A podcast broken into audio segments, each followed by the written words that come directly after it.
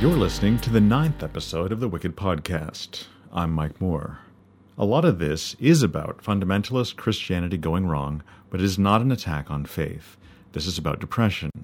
Each episode is me explaining what was going on in my life that occasioned the writing of a song from my concept album, The Story of Peter Gray. I'll continue for the two of you.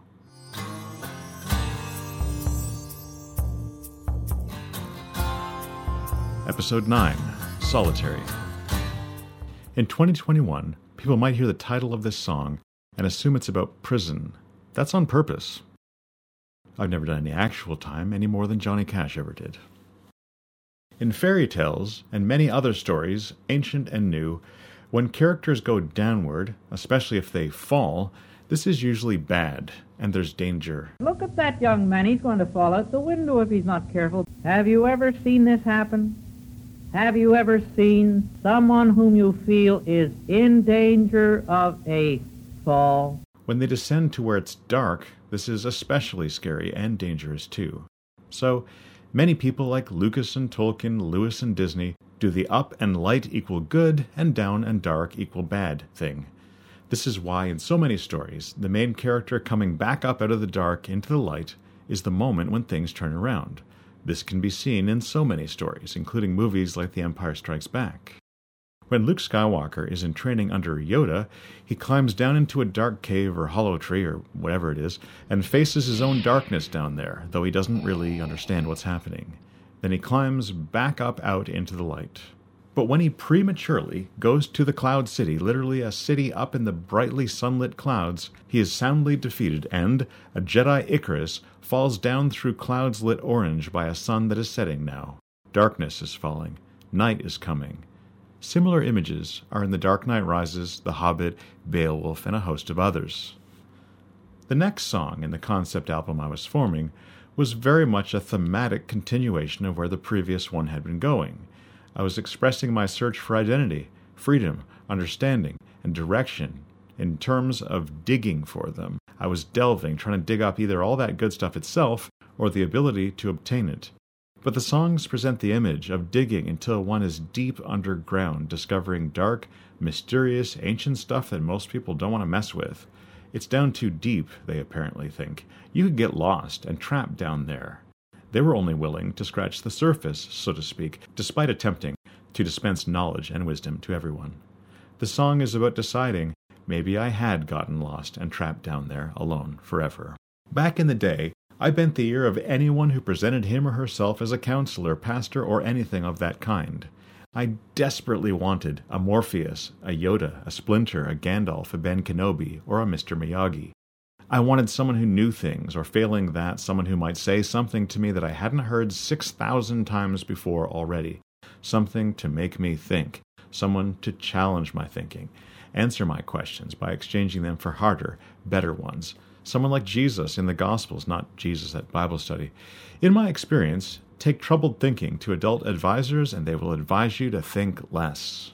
And they will tell you to do whatever they ended up doing in life. Move to Cleveland, they will say. Train carrier pigeons and eat sushi. Get a Shetland. Marry a woman who works as a driving instructor. Buy her figs. Women love those. And have three kids, as many of them boys as possible. Put them all in Brazilian jiu-jitsu and don't get any of them vaccinated. Invest in Apple. Buy Toyotas and take cruises to Greece. That's what will work for you in your position. I know, because that's what I did in the nineteen seventies. I poured out my heart over and over as to exactly where I was and what was hard and what I was trying to do. I think it is fair to say that not a single person knew what to say to me, apart from those who reflexively blamed the victim as to some of what had happened in my life and the position I was currently in. I was standing on the edge of my birth culture, looking back and not relating to any of it, but terrified of being cast out. People I confided in broke my confidence and mostly said the same things as each other anyway.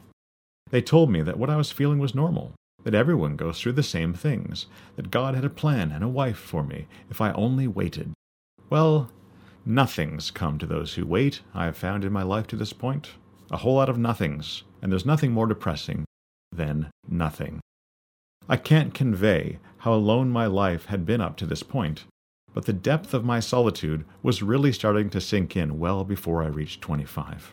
I'd wandered the halls at high school, not really connecting to anyone, and once I graduated, lost touch with everyone pretty much entirely.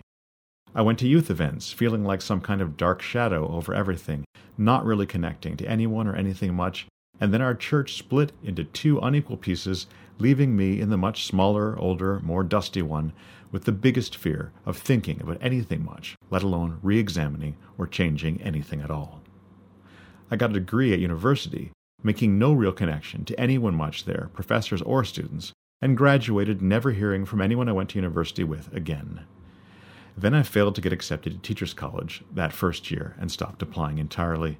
The Christian school gave me my first real chance at connecting to Christians outside of my old, odd little church, and they'd cast me out like a syphilitic leper with AIDS. The song I wrote about all of this expresses the stillness, the emptiness, and the gloom of my internal landscape. There was a feeling that I was waiting, waiting, waiting, all alone, and that I would be waiting forever, and nothing would happen. It was like grade twelve Canadian literature all over again. There's a reason why books written in Canada feel like that. I teach high school in a small Canadian town neighboring the one I grew up in, and where I was when I wrote this song. I often tell the kids, you know the worst thing that is likely to happen to you all unless you do something quick in this town?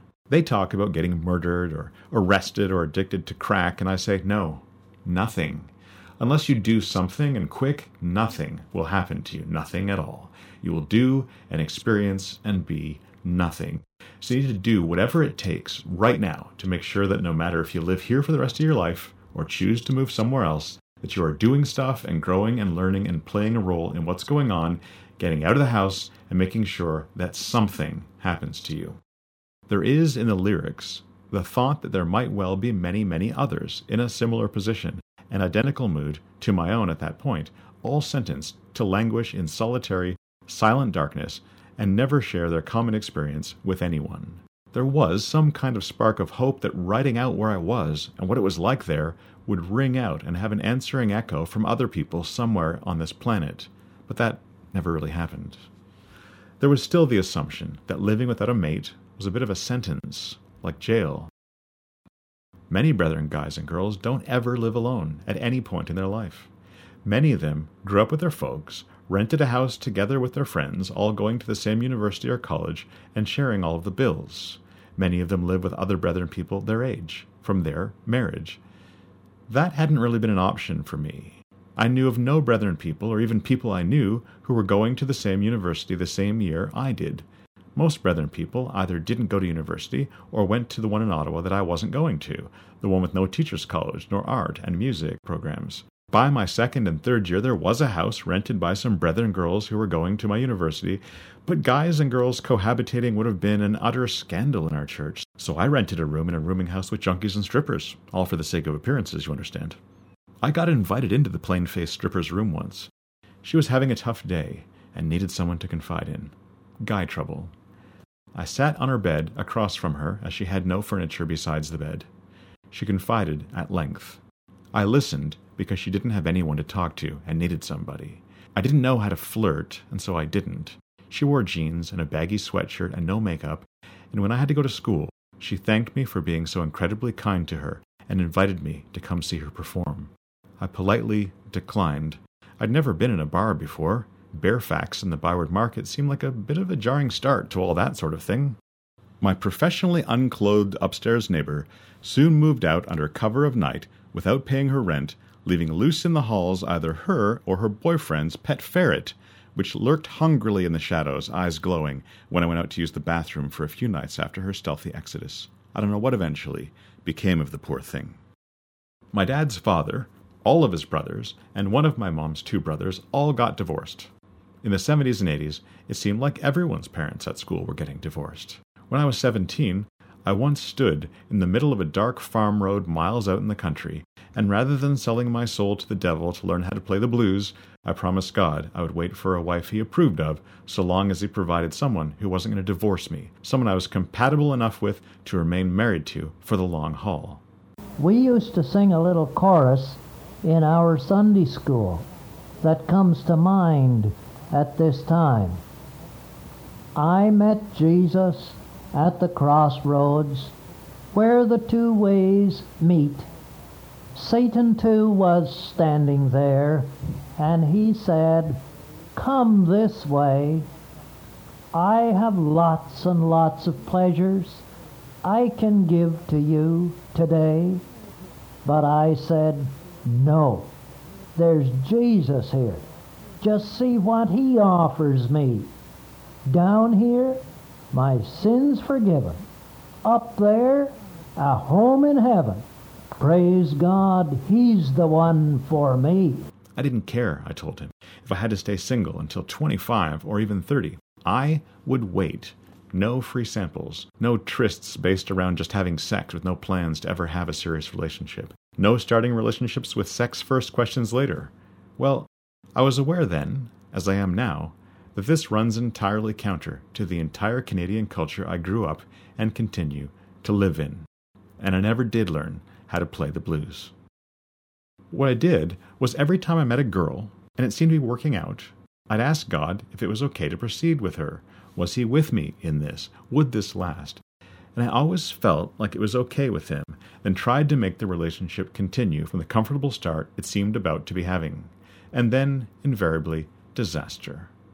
I soon felt like I had the mark God gave Cain, only instead of protecting him from being killed for inventing murder, it was protecting me from women. Toward the end of my dating life, I met one girl working in a pet store and hung out with her two weekends and thought maybe something was starting up. We'd had great talks about depression and church people not getting it, so I asked God if it was okay to proceed. The third weekend, she didn't show up or return my calls. Turns out she'd hung herself from the ceiling beam above where we'd watched a D V D on her T V the week before, using the scarf she'd been wearing. I told one of my Christian friends about this, and accustomed to me and women by then, he, wholly inappropriately I felt, burst out laughing rather than commiserating with me about something that I found very upsetting. He and I aren't friends anymore. But the pattern of things, starting up with a woman, then my asking God if this one had any potential, and the whole thing crash landing, was so ingrained by that time that he recognized it immediately and laughed at the story as being very, very me, but to an unexpected degree. The clear conclusion was that this latest one had promptly provided clear evidence that there was no future in a relationship with her. Most other objects of my interest did much less dramatic things on cue, like getting engaged to other guys and or moving to Florida or, in fact, Thailand. The dread of a solitary life was on me back then, and it has happened. And I think maybe it's not just me. I think many people find that as they go into their thirties, forties, and fifties, many of their coworkers and relatives and childhood friends drift away and just won't be part of your month anymore. I think more people live alone for more of their lives now than ever before. Back in the day, I racked up enormous, heroic, and staggeringly epic phone bills talking to whoever would stay on the line. I wrote lengthy letters, too.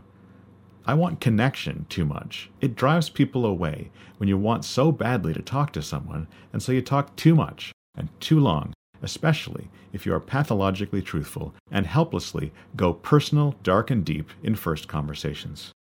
I've never really valued or invested in small talk or casual acquaintances. I've never known what to do in groups. Put me in a group of five people, and I'll probably only want to talk to one of the people tops or maybe go pet their cat. Or, if you pay attention, you might notice me switching between only talking to one to only talking to another, and then only talking to another in the group, so it looks like I'm not ignoring anyone. I don't know what the point of groups is. Three people to a conversation is my max. Three people, including me, that is.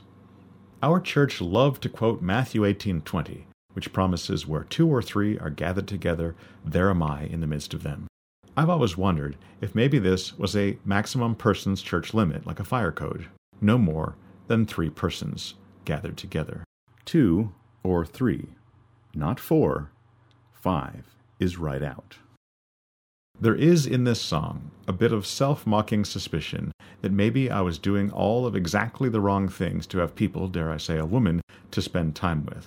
But the reality was I was looking at being alone pretty much all of the time for the rest of my life writing things. I'm completely alone right now. I was yesterday, and I will be tomorrow too. As to sparing me divorce, God has certainly kept his promise. Like I've said in previous podcasts, I grew up in a quiet, mild, traditionally fundamentalist, deeply repressed rural Canadian culture. If we heard someone in a room laughing loudly or raising his or her voice or performing overmuch socially, we had that whole British Canadian, who does he think he is anyway? Or is she going crazy? Is she drunk? What's up with her? Thing. We'd get pleased about things and look forward to them, but we weren't really, many of us, in the habit of announcing how excited we always were about things, like Americans with awesome podcasts and YouTube channels do. Today we begin our exciting trip through the parables of Jesus, and let me tell you, it will be exciting. I'm really excited about this video. I'm really excited with how it's turning out. That was exciting enough you interrupted your intro. It's very exciting. It's exciting just because of the suspense to begin with. Um, and I hope that the video does well for the channel. As young brethren women, we were supposed to dress sweetly and enticingly, but innocently and wholesomely. As young brethren men, we were supposed to dress preppily business casual and affluently, but not in attention-getting or cool or out-there ways at all. We were certainly not to be intense, stylin', nor radical.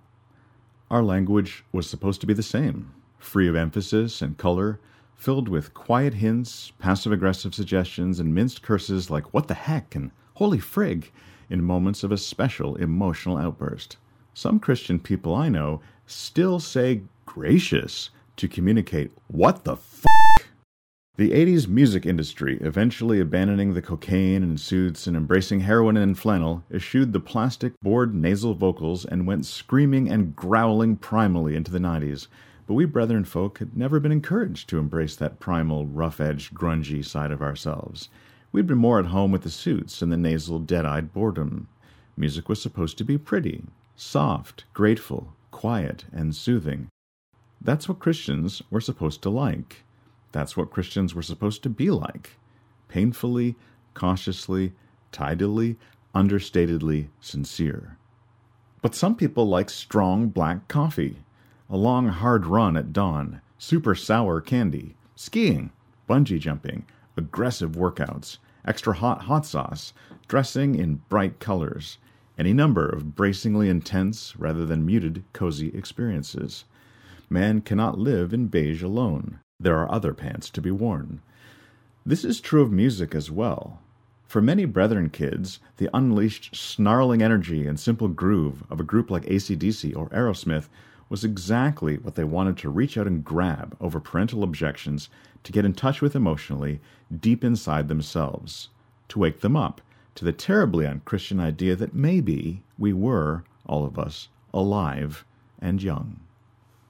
My parents once drove to Brockville to a fair my sister had accompanied some other rebellious young brethren teens to, to retrieve her and take her home in shame, as they'd gotten a call letting them know that these teens weren't just at the fair to see prize sows, ride the Ferris wheel, and eat cotton candy, but also to hear some live Canadian rock music in the form of Kim Mitchell, who is a wild party, rah rah ole.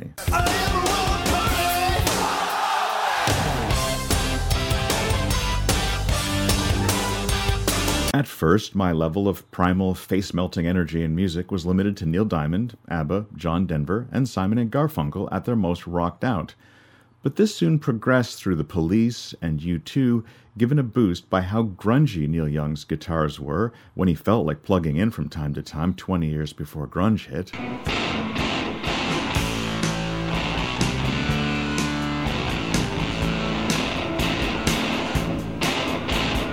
Some Jimi Hendrix, and I was in. But some kids were listening to Christian albums that were sanitized clones of whoever was big at the time, and I was having none of that. The middle-aged youth pastor who was having the affair with my aunt at the time spoke to us teens at youth group in his palatial home about how worldly music often seemed to have sexual content in the lyrics, and offered us a chart from a book with helpful hints about what Christian substitute bands to accept. Love A C D C, but no, it's not honoring to our Lord? Try Christian Australian rockers John three A D Secretly listening to Two Live Crews as naughty as they want to be? Try Two Live for Him as sanctified as they want to be. Love the Rolling Stones? You'll love the Living Stones, but without the guilt.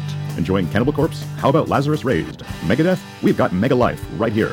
Love Black Sabbath? How about Kept Sabbath? Beastie Boys? Check out Priestley Boys. Run D M C? How about Run W W J D in the House? God's House. Word of God.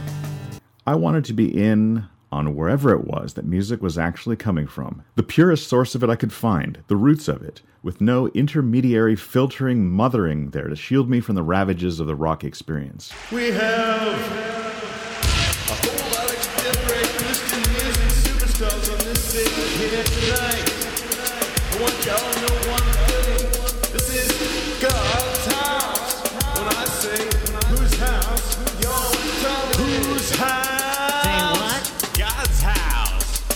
Remember, praise his name till you go insane. You get him on your brain, you never feel the same. Cause he rocks and rules, he's nobody's fool. He's the only cool, you get O T school. Back there in Galilee, his hood was there you see. He died for you and me, but my only plea, his name was Jesus Christ, and you should read his life, and be a faithful wife, who watches everything. Whose house? Say what? God's house. Whose house? Say what? God's house. Praise his house, praise his house, praise his house, praise his house, praise his house, praise his house, praise his house, praise his house. He is my only Lord, me a past to go. I'm driving in his Ford, but you be ignored by crack smoking guys who hasn't gotten wise. Don't know my Savior's eyes, what they all despise. And I don't need tattoos, well, piercings here to prove that I am in God's groove. His music makes me move, way home is God and me. And your word up, J C, his death has made me free, uh-huh, eternally. Whose house? God's house. Whose house? God's house. Whose house? God's house. Whose house? God's house. Pete, my roommate in first year university, had played distorted guitar on my own cheap electric plugged into a little plastic practice amp.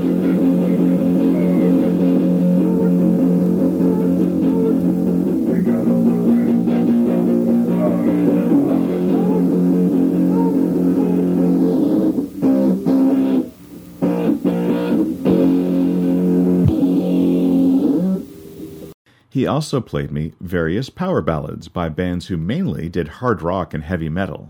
That really was a thing then. What the f*** is that? It's Don't Fear the Reaper, man.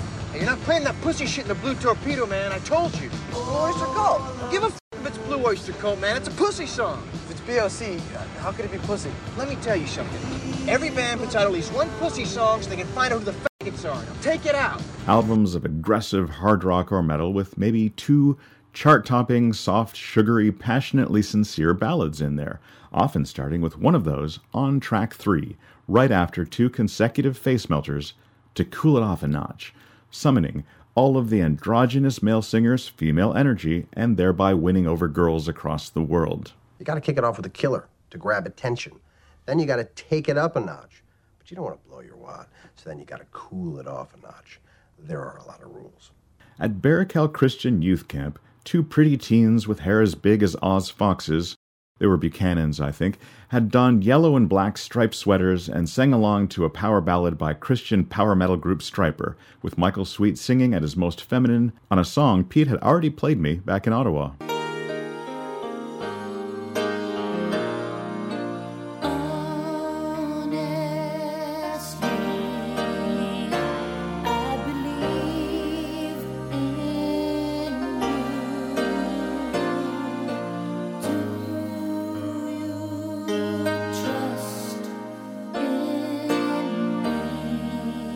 I have always had a soft spot for a good power ballad. They're kind of like hymns. That was my in for heavy music. Sitting in the room with a couple hundred brethren teens, leading up to a church division in which people who enjoyed contemporary Christian music and Bible translations would largely leave, I connected that Stryper song with various music Pete had played me, and I soon picked up on cassette one summer, first Soldiers Under Command, followed by Stryper's provocative album To Hell with the Devil, which I had to convince my parents was actually Christian and only looked Satanist. In retrospect, it would have been much less confusing and easier for me, but perhaps somewhat on the nose, if Stryper had simply called their album The Devil Can Go F*** Himself. Stryper was way, way, way too heavy for me at first. I liked the vocal harmonies very much.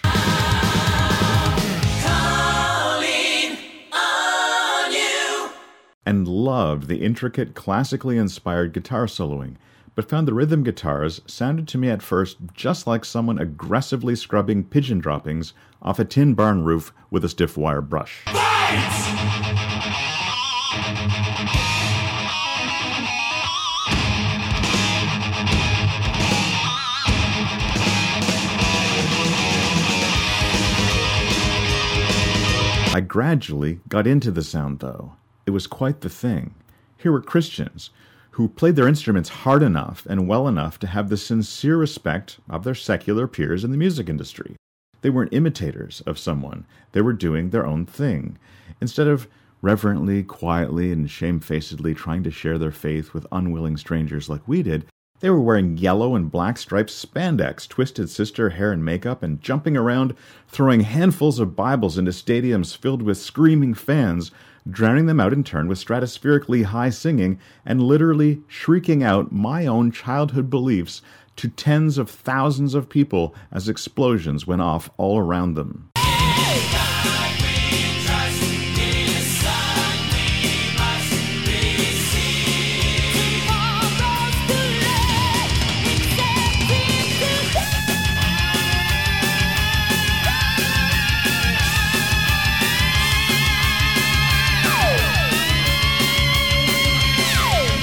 Because not only could Michael Sweet sing far higher than I ever would be able to, he could scream in a falsetto with an apparent casualness that was deeply impressive.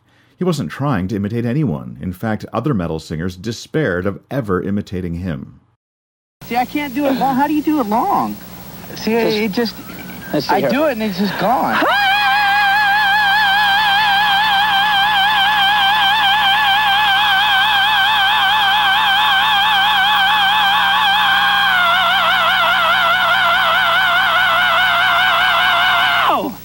You just keep doing it. Right? Oh my God!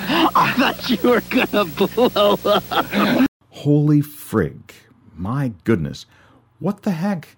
Gracious. I met at this point the aforementioned Brethren Light Guy's gay brother-in-law when he was visiting in town. Said brother-in-law was musically talented and enrolled in a Texas-based de-gayifying program, which would in the coming years move to San Francisco only for the two founding pastors to run off together into those rarefied streets, perhaps tossing rice-a-roni at their same-sex wedding and dodging the streetcars there.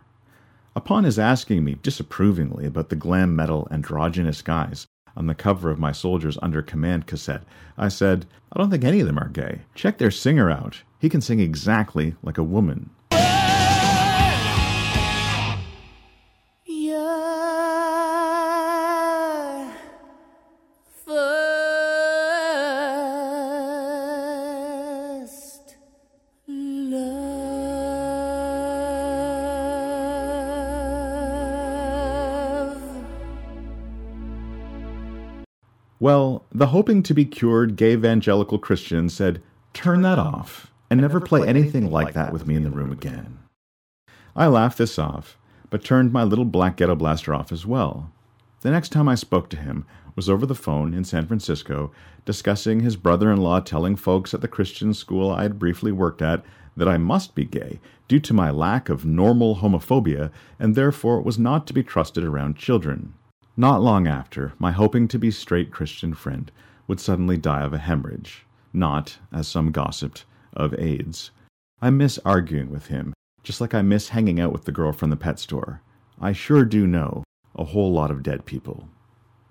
But Stryper were has-beens by the time I was in my final year of university, doing one final album with a de-emphasizing of all the references to Jesus, an abandoning of their yellow and black look, the growing of nineties evil Spock goatees, and all the rest of it. And then, whew, they were gone. Next for me was a band whose guitarist Ty Tabor had been featured in a bunch of the guitar magazines I was looking at in the music stores. They were rumored to possibly be Christian and were called King's X. This Texas trio was heavy, but not like metal, more in a late eighties proto-grunge way, lauded by Guitar Player magazine. nineties bands like Soundgarden would cite Ty Tabor and King's X in general as being key influences in what soon became their own chart-topping sound and technique. Ty Tabor was also responsible for quiet, Beatles-influenced, non-hair metal ballady songs, which were often ponderings on critical, judgmental legalism in churches. Now here was a guy singing from personal experience about the bad things Christians do to each other at church. I had never heard of such a thing sung about before. The smell of hell is what I smell and you hand it out with handshakes every day. a chance to live and walk free of that legalism and oppression, a legal kill indeed.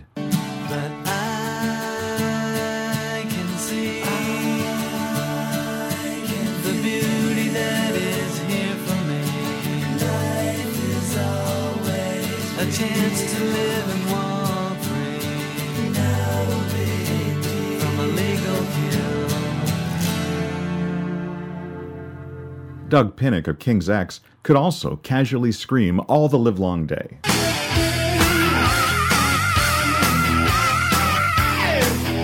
But in a more James Brown-inspired way. I got very into playing King's X very loudly when driving the family car around alone, especially in those times when I felt particularly bad or particularly good.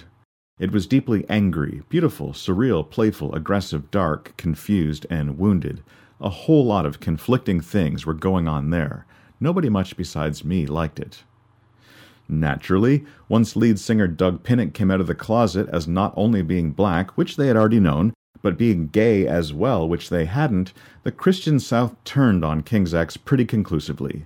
They never really came back after that one in terms of sales. That's one reason I've been able to experiment during this performance drought of COVID with uploading to Ty Tabor of King's X tracks of my music for him to master for a fee at his side project Alien Beans Studio, and haggling with him through email about how much limiting and EQing the songs need and so on. He's been very nice. I've learned a lot from him, enough to make me want to, as usual, do it all myself. Ty, like Michael Sweet and so many others, is selling spare guitars and gear online trying to make a buck. This is not a time that's being very kind financially to people who make their money performing to rooms filled with tightly packed people.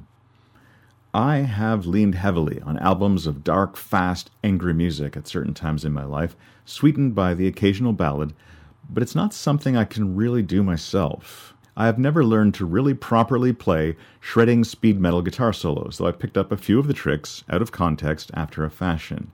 Even with nerve damage to my left hand from M S, I can still do taps.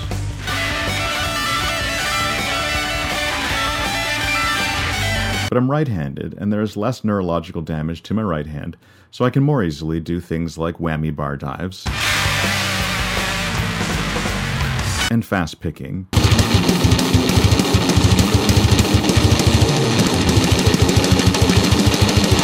And general drop D thrashing. But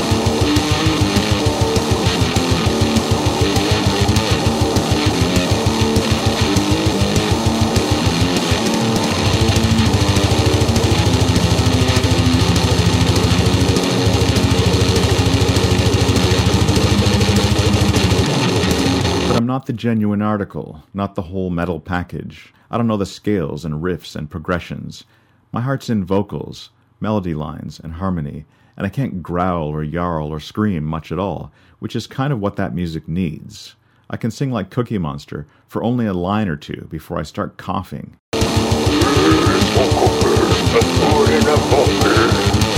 Ken Tamplin would not approve.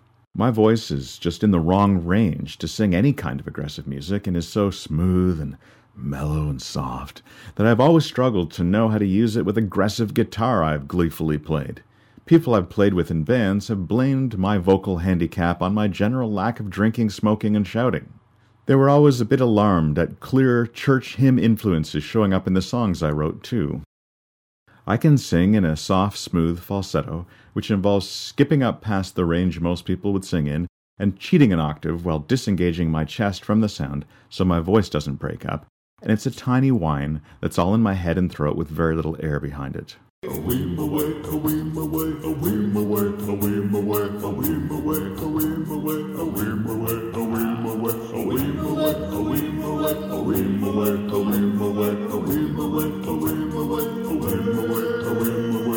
In the jungle, the mighty jungle, the lion sleeps tonight. In the jungle, mighty jungle, the lion sleeps tonight. Ooh, I'm far away.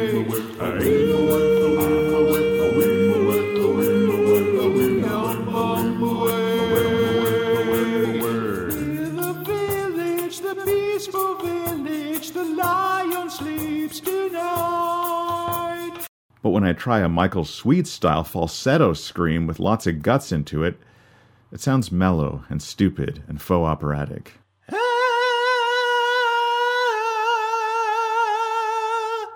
The closest I could come to being a metal singer would be to mimic Rob Zombie saying yeah over and over again. Yeah, yeah, yeah, yeah, yeah, yeah, yeah, yeah. And maybe feebly aping some Rammstein.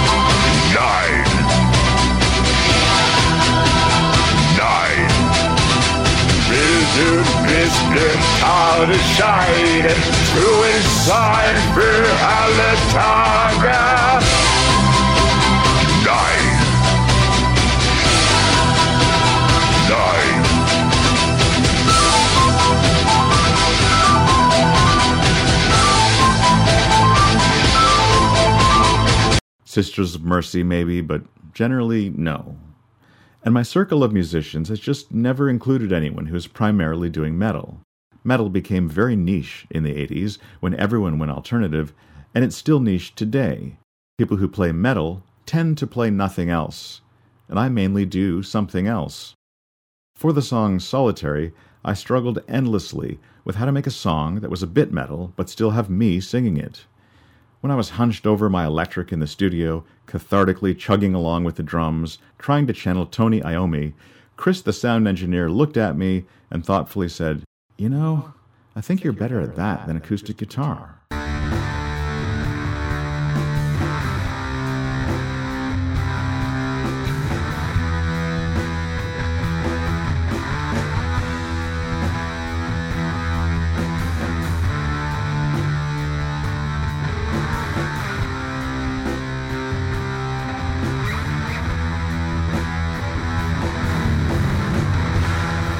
Chris was excellent and highly trained at both.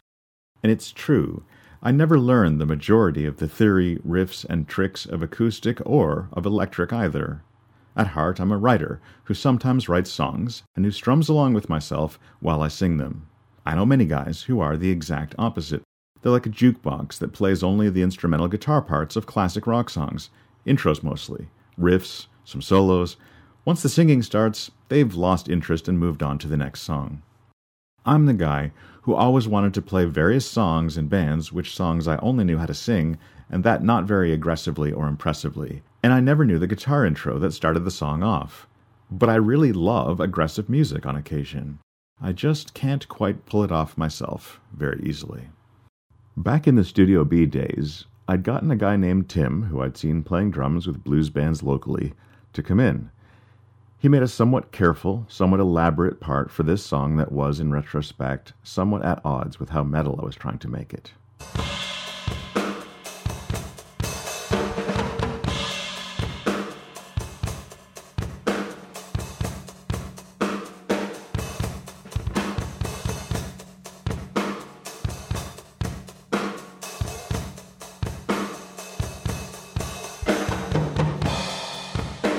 Time I was blown away by how hard some of it was to play, but in retrospect it didn't really fit the song overly well. So I booked Raven Street Studios years later and re-recorded Chris Metcalf playing more metal-appropriate drums for it.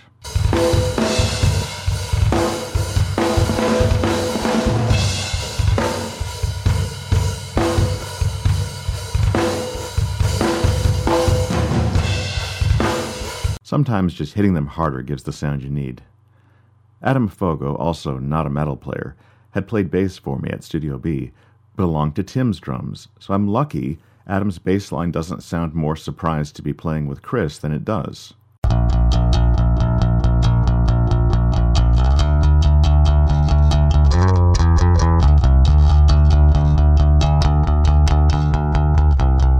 I have found that re-recording drums to fully recorded songs is rather like yanking someone's skeleton out and trying to carve a new one to slide back in there. All of the instrument parts are responding to a drum part that's not the one you're listening to anymore. Helps if you re-record some of the singing and guitar parts to the new drums. At Studio B, I did Black Sabbath-inspired electric rhythm guitar, shocking everyone as people assumed I was really a quiet acoustic, soft-voiced musician who shouldn't try anything else. First, I used my own B C Rich electric. But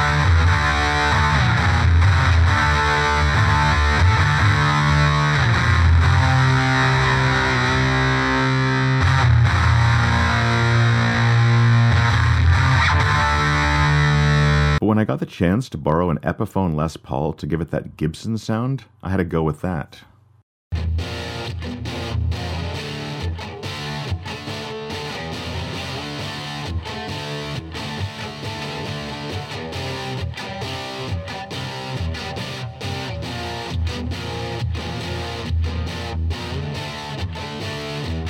I think it really took it up a notch.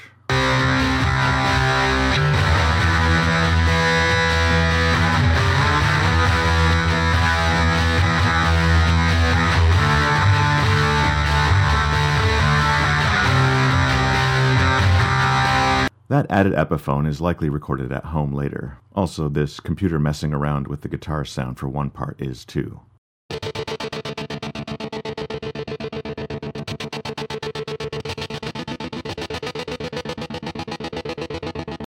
I put in some church organ. And did some odd things for background vocal harmonies with my sister, thinking of the dog or wolf howling thing from the romantic song.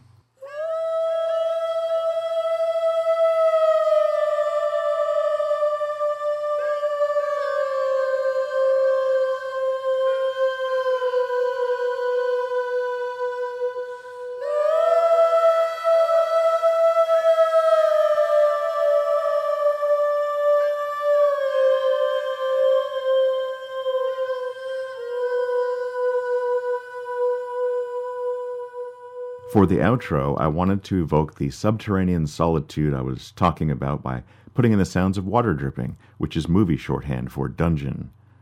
To do this, years after the studio had gone mics up, I close-mic'd my cat's big porcelain water bowl, filled to the top, and dripped water into it from my fingertips, from eye level, and put a big reverb on that.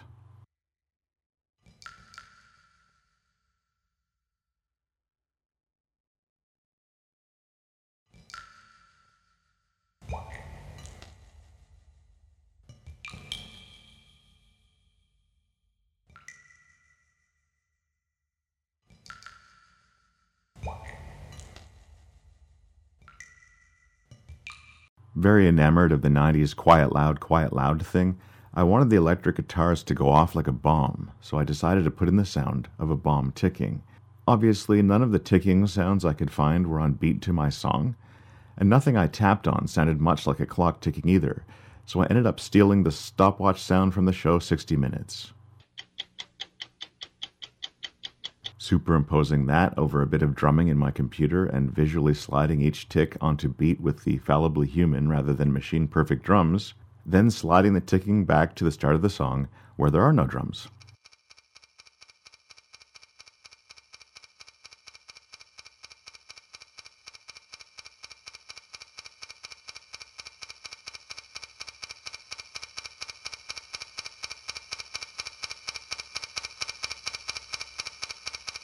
The incredibly subtle symbology here is that in terms of marriage, the year two thousand thirty approaching me like a freight train, the clock was ticking. My solitude felt like a sentence I was serving, as society, both church and mainstream, judged me guilty of being too dark and twisted and complicated to make good, pliable, stable, reassuringly solvent husband material. And I thought, if I had to do my thirties single, I might very well blow up. There wasn't the term incel back then, and I don't identify at all with them today, but just saying no to the various sexual opportunities that fall loose-limbed and pantingly disheveled across a young man's path while trying to put together something more serious and never landing that big old jet airliner or even coming close made one feel and frequently get called a cosmic fool of the very first order. The song was a desperate plea for God to honor what I felt was his end of the bargain, despite my church and almost every Christian I knew, female or otherwise, having tossed me roughly to the curb with a clear intention of carefully avoiding me for the rest of my life, pretending I died until that really happened. Years later, I met a few local pastors. What is it with pastors all being tall, fat guys with cool glasses, a collection of nice shirts, and a wife that's hotter than they are? They all seem, like Saul, to be head and shoulders above the crowd for some reason, almost like C E Os and presidents of the United States of America or something, like people want that in a leader. One such pastor, inquiring how I'd ended up single and unchurched, told me, as to not engaging in what I'm sure he would have called a season of promiscuous recreational dating and sex, well, well you've, you've more than made your point, point to God about, about this one. one. But it was never about making a point. It was never about not breaking a rule either. It was about trying to build a lasting relationship on a foundation I thought made sense and would last. Some kind of friendship or deeper emotional connection first before communicating one's feelings physically. And what I have found, at least how it has seemed to me, is that most modern women, church or otherwise, if you try to know them emotionally and psychologically on a deep level from the beginning, but don't initiate sex fairly early on, assume you don't like them, or that they don't really understand you, or they have no way of really interacting with you, and quickly forever rule you out as a potential lover. Or maybe they are just far more comfortable sharing their body with someone they don't yet know terribly well than their spirit. True feelings, emotional issues, personal problems, and perspectives on past baggage seem to be more private for many modern women than, shall we say, their privates themselves. A lot of women I've hung out with are very comfortable walking around with plunging necklines and sheer yoga pants, but are comparatively very bashful and ashamed of people checking out how deep they are spiritually or how toned, firm, and fit they are psychologically. And I've found that many people who proudly call themselves spiritual are really saying they're physically healthy and in touch with their bodies rather than their spirits, often in terms of crystals, yoga, aromatherapy, acupuncture, essential oils, and not eating meat. Also, knowing how to breathe. And I haven't found that these people are noticeably, measurably more reliable, emotionally stable, and genuinely philosophical or theologically informed.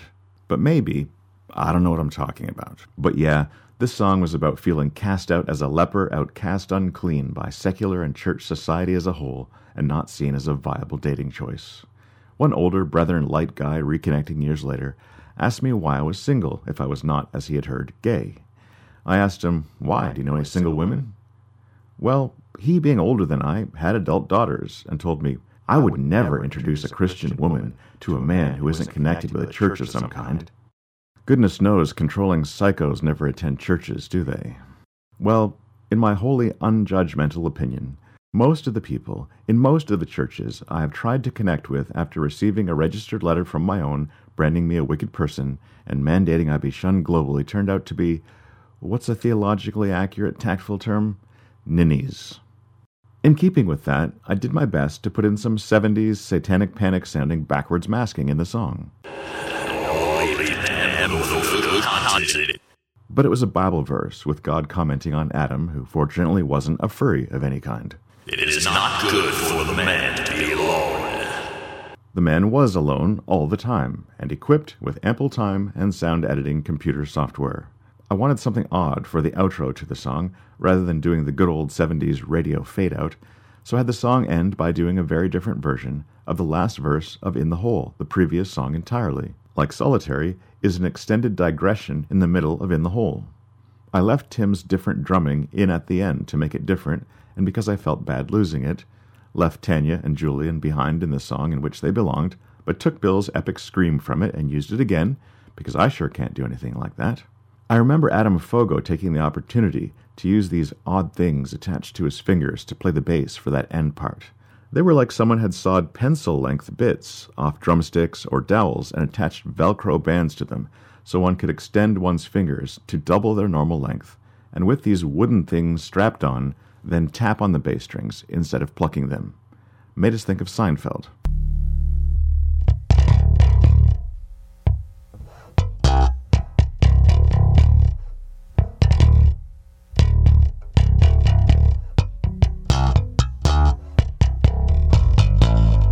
After Adam recorded his take, we all annoyingly went around the studio saying, "So Adam put these things on his fingers. What's up with that?" The pièce de résistance for this song was to be some shreddy, noodling nonsense metal lead guitar, and I knew no one who really did this primarily. Troy has always been a quick study, and stepped just enough outside his classic rock wheelhouse. To use an execrably corporate nautical image I'm not on board with launching this sentence with, to deliver just what I wanted, and which I certainly could not do myself. I just made Troy endlessly noodle for a few tracks to get a sea of Troy sounds down to set sail... Damn it.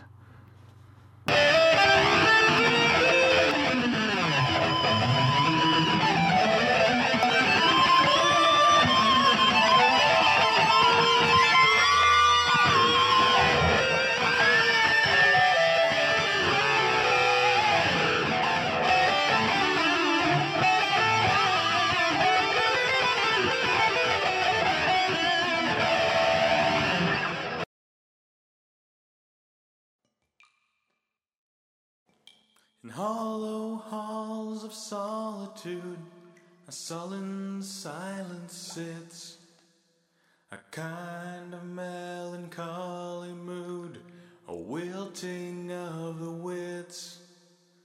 The sounds are sounds that echoing ring and find no answer there. The gloomy shapes they seem to bring discomfort to the air. It's so solitary. It's so very lonely. How could it be happy with no to be happy with? There is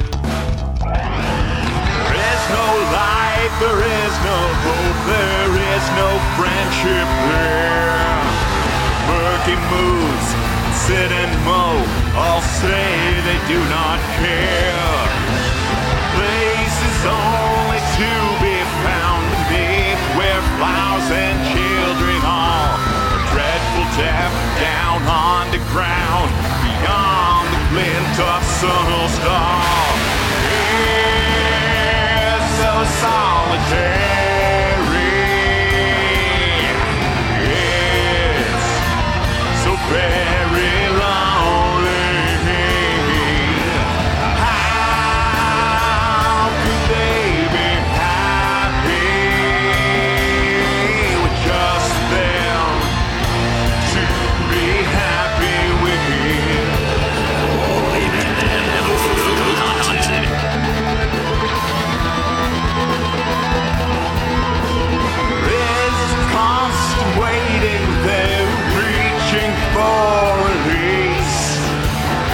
That one day they'll find someone the spirit sees. But time and time again they call and hopelessly they wait. There is no answer from those walls. They do not meet a mate. We're so solitary.